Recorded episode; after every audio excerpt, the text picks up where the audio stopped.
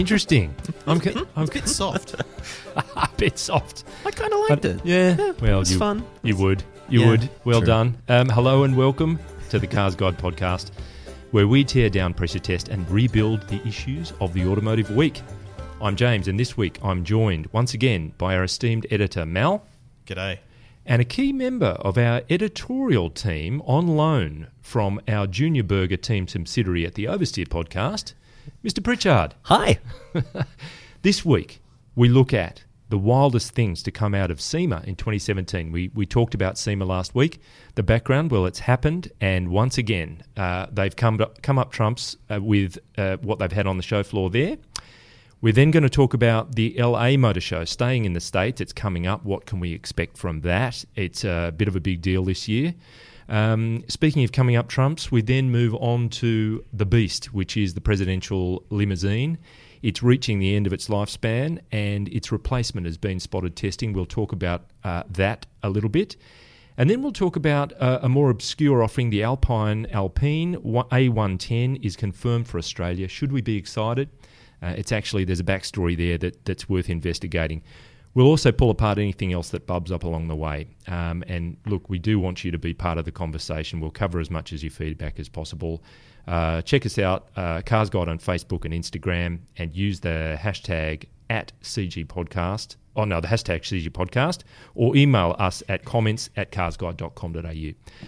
So, first of all, Mal, we've got our man Ian Kelly on the ground at SEMA. You've been in touch with him um, here and there. What's what's his story? Yes, luckiest bloke on the oversteer team this week.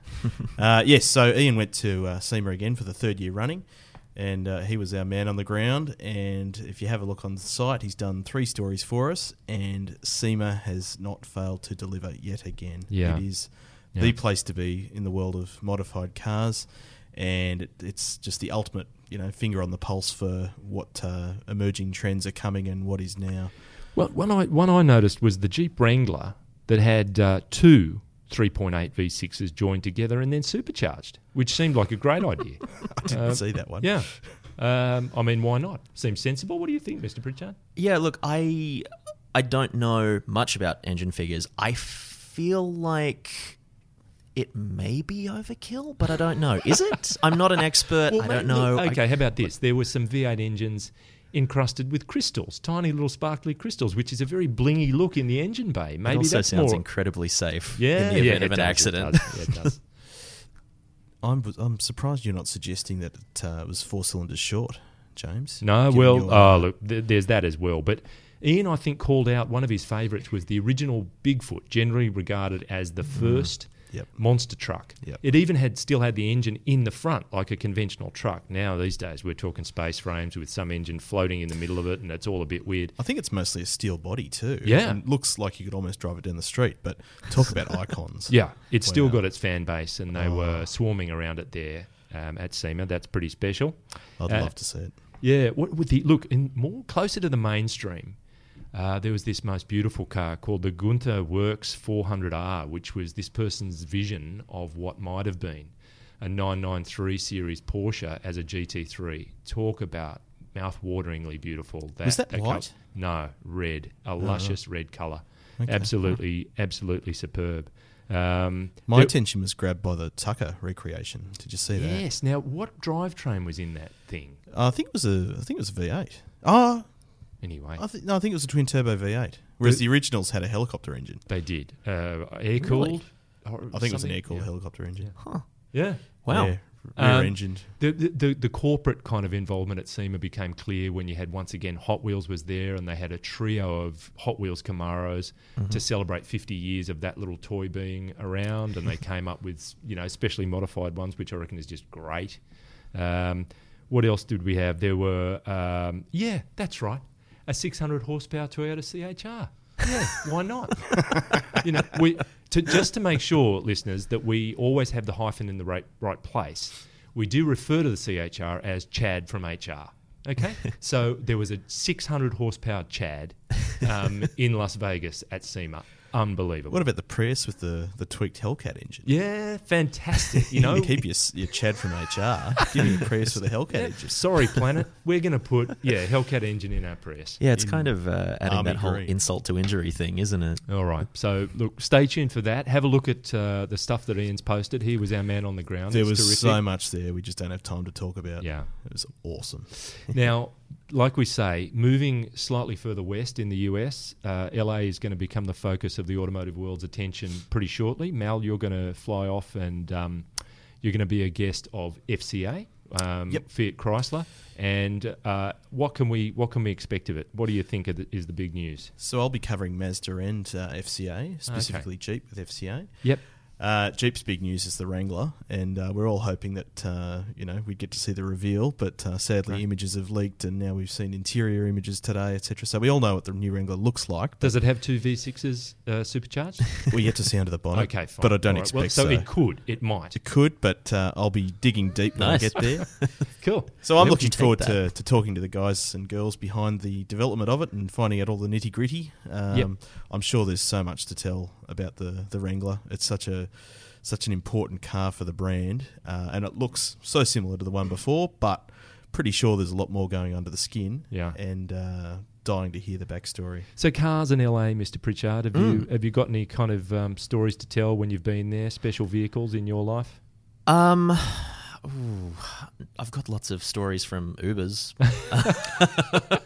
I was waiting for a story about the Oscar Mayer Wienermobile or something. Yeah. No, but um, No, I, I never, s- I never saw the. You'll have to go back. Yeah, with the oh, any excuse to go back.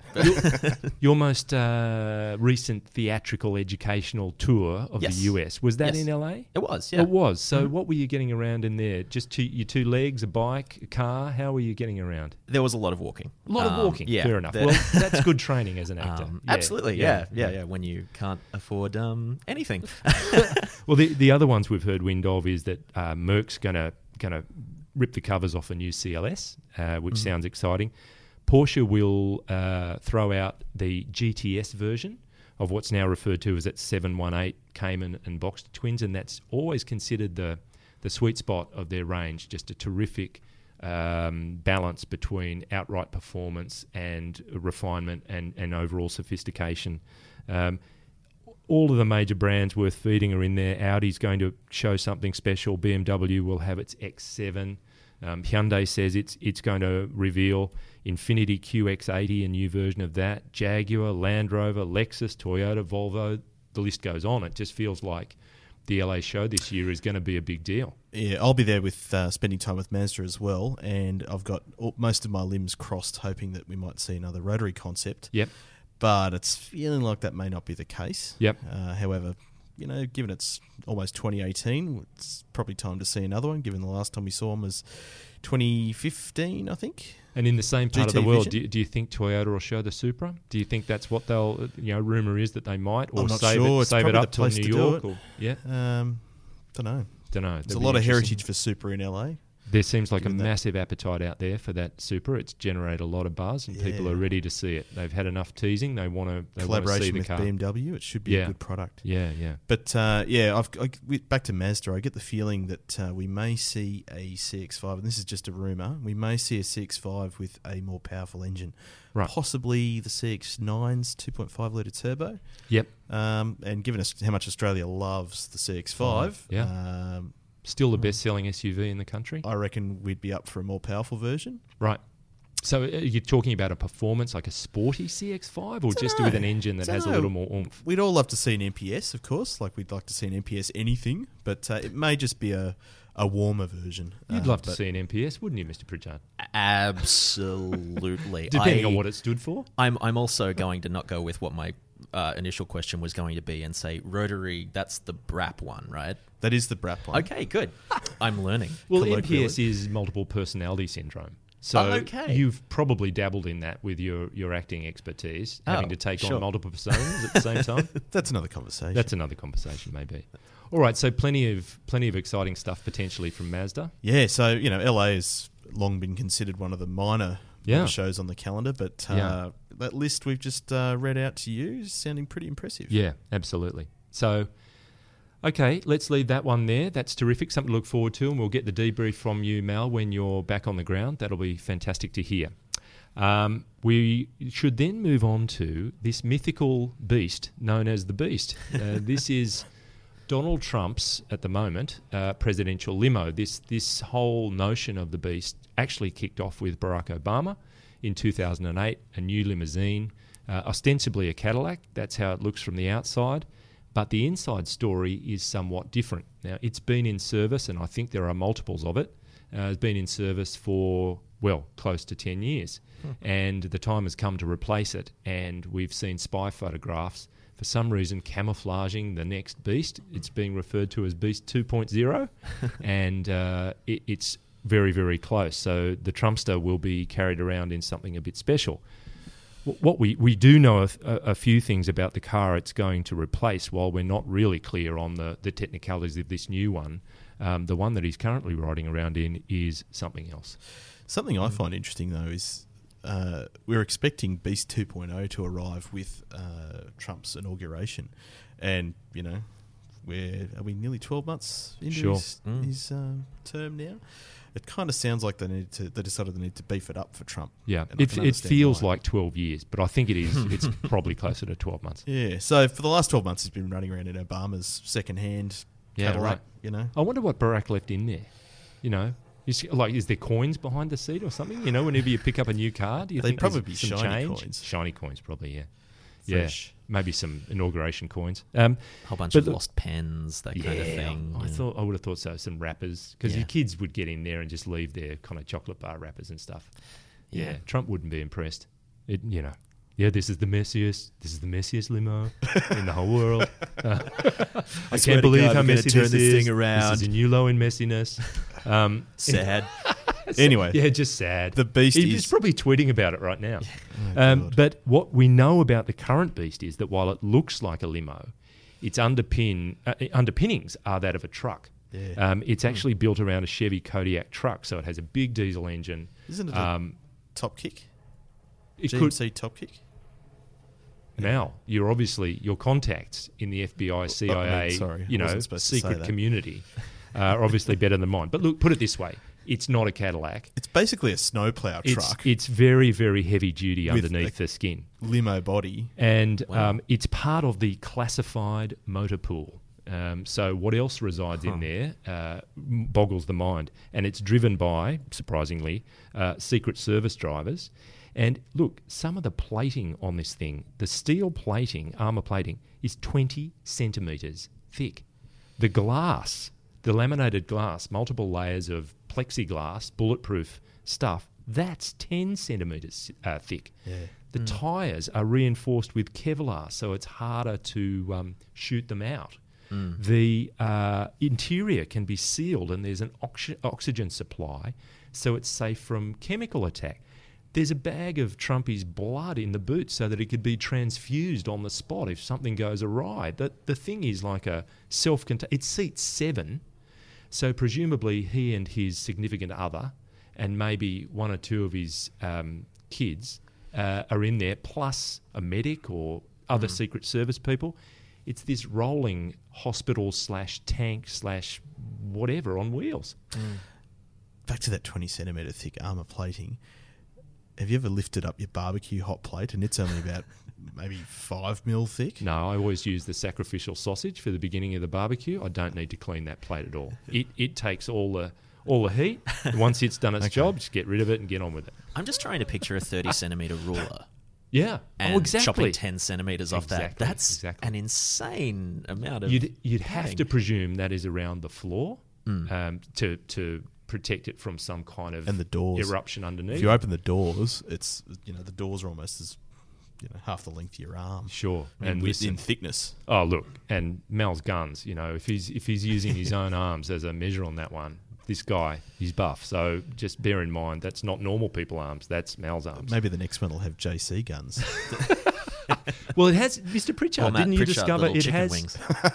It does have on, some uh, some armory on board. Uh, it does, yeah. So I'm, I'm looking at a, a diagram of it um, with all the, you know, they've labeled everything. But I noticed that um, Uh, they've labelled the um, pump action shotguns and tear gas cannons as defense accessories, which Which is the Wh- what best of euphemism. American doublespeak, isn't it? That's fantastic. So what cheapskate would go without the What the guns? rather than opting for the accessories? yeah exactly yeah, if you're ordering up your extra. Beast, maybe Yeah. look, maybe maybe General Motors does make Beast for other people. We just don't know about it. It's got a different body on it.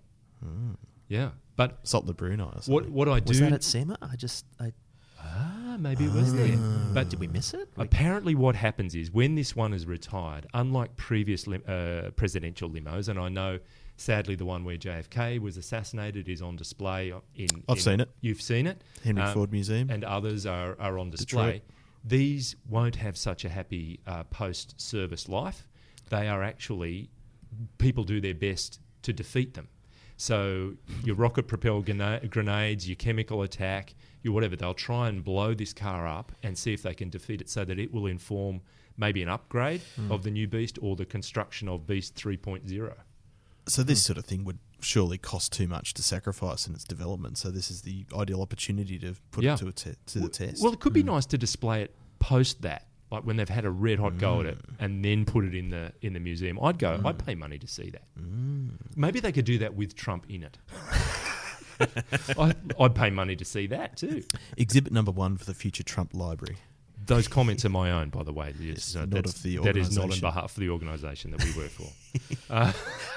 Sa- Let's same with, same with my tweets, laughter. James. Let's keep this program non-political. Sorry about that. I did say that out loud. Anyway, well, you need to test it to see. If, anyway, smoothing right over. So it'll be interesting to see that car when once uh, a development vehicle has the camouflage on it and it's out there and photographable. It means it's five minutes away from from hitting the street for real. So it won't be long. It'll be really interesting to see what it, what it consists of. Yeah, and whether Trump's decided he wants to whack a Rolls Royce grill on it or something. Yeah, because he apparently he picked up a couple of jumbos at at a bargain price because I th- correct if I'm wrong, but before his inauguration, he was saying I'm going to cancel that order for new um, Air Force Ones because I see that as just an obscene waste of money. But then Boeing got on the uh, on the phone and said, "Look, Donald, we've had an airline drop out in terms of buying these two 747s because they now make an 800 series 747 primarily for cargo." But um, he and they said we can offer them to you at a really good rate. And we're done. So two new jumbos as well coming into service as um, Air Force Ones. Wow, So he's done a good deal there. I don't know what the how thoughtful cost of him. What a great bloke. Yeah, yeah. I'm happy for the US taxpayers. I'm not so happy for the US voters, um, which are always one and the same thing. Um, well, that's good. Let's leave the beast and and move on. And I thought we could kind of then go uh, to a car that has just been confirmed for Australia in 2018. The name of which is unlikely to mean much to the majority of people, but I know that our learned listeners will probably have their eyebrows raised. The Alpine A110, uh, the latest derivation thereof, has been confirmed for Australia in 2018. And it's, it's a bit of a big deal because I think, A, it's going to be a great car, but it brings a famous name uh, to the Australian market for the first time. Officially, Officially, think. yeah. So yeah, you may not have heard of Alpine, but basically, it's it's a lesser successful French Porsche. Yeah, look, it, I, we were talking about it earlier, and, and it's it's sort of equivalent to uh, Mr. Pritchard was struggling with pronunciation for a start. Yeah, you I've know. been calling it Alpine this whole time. I'm worried I've been sounding like an idiot. Yeah. Just- I- I, mean, for other you s- reasons as well. You said that. We I sound like didn't, an but- idiot when we say Alpine, but that's yeah, how they say look, it. you that's just how wanky you are. Oh, look, I say a lot of stuff that makes me sound like an idiot. I don't know why I'm worried about this one thing. Ah, beat yourself. Yeah. Pritchard. yeah, I had a set of sky, uh, skis once, and I called them dynamic, and then this guy said it's dynamic. what? Oh, man. What? Ah. Anyway, so What's to say they were right? Oh, apparently, Oh, if you were skiing in France, it was, but For a second, I thought you were going to say you were pronouncing them skies, but like- they're actually pronounced skis, Skis, James. yeah. Oh, Yeah, God, right. They put two eyes in there. Hawaii. just call them boards. Sky. And the yogurt is that the same thing? Ah, come on! Yeah, that's English. It's yogurt. In, Yeah. of- yeah. Anyway, let's not go there. Okay. so yeah, that's Alpine's been around for sixty years um, or more, and it's closer probably to an AMG style thing where Renault realised that this person Jean Redelet was making a business out of modifying their product, and rather than fight them, they ultimately just said, "Well, let's buy it." and bought the whole brand, and it became their performance and motorsport operation. And they were super successful, um, winning World Rally Championship with the original A110. Um, and Spent a lot of time at Le Mans as well. Monte Monte Carlo Rally. They had uh, a lot to do with sports car racing at Le Mans. You're right. Then they were using Renault powered uh, Formula Three and Formula Two cars, and those drivers that won championships, Jean Pierre Jabouille and René Arnoux, became Renault's first Formula One turbo drivers in the modern era in the 70s. And, uh, you know, Alpine did a lot to help develop those cars. So it's a, it's a name not known here, but of a bit of a big deal. So I spent a bit of time in France uh, before they launched this car. That was when you were writing your novel? Uh, No. I've got nothing. Okay. And you know, this is a big deal for Renault. Yeah. uh, bringing the Alpine name back. Yeah. and for a long time we didn't expect it to come to Australia, and then all of a sudden, Yeah.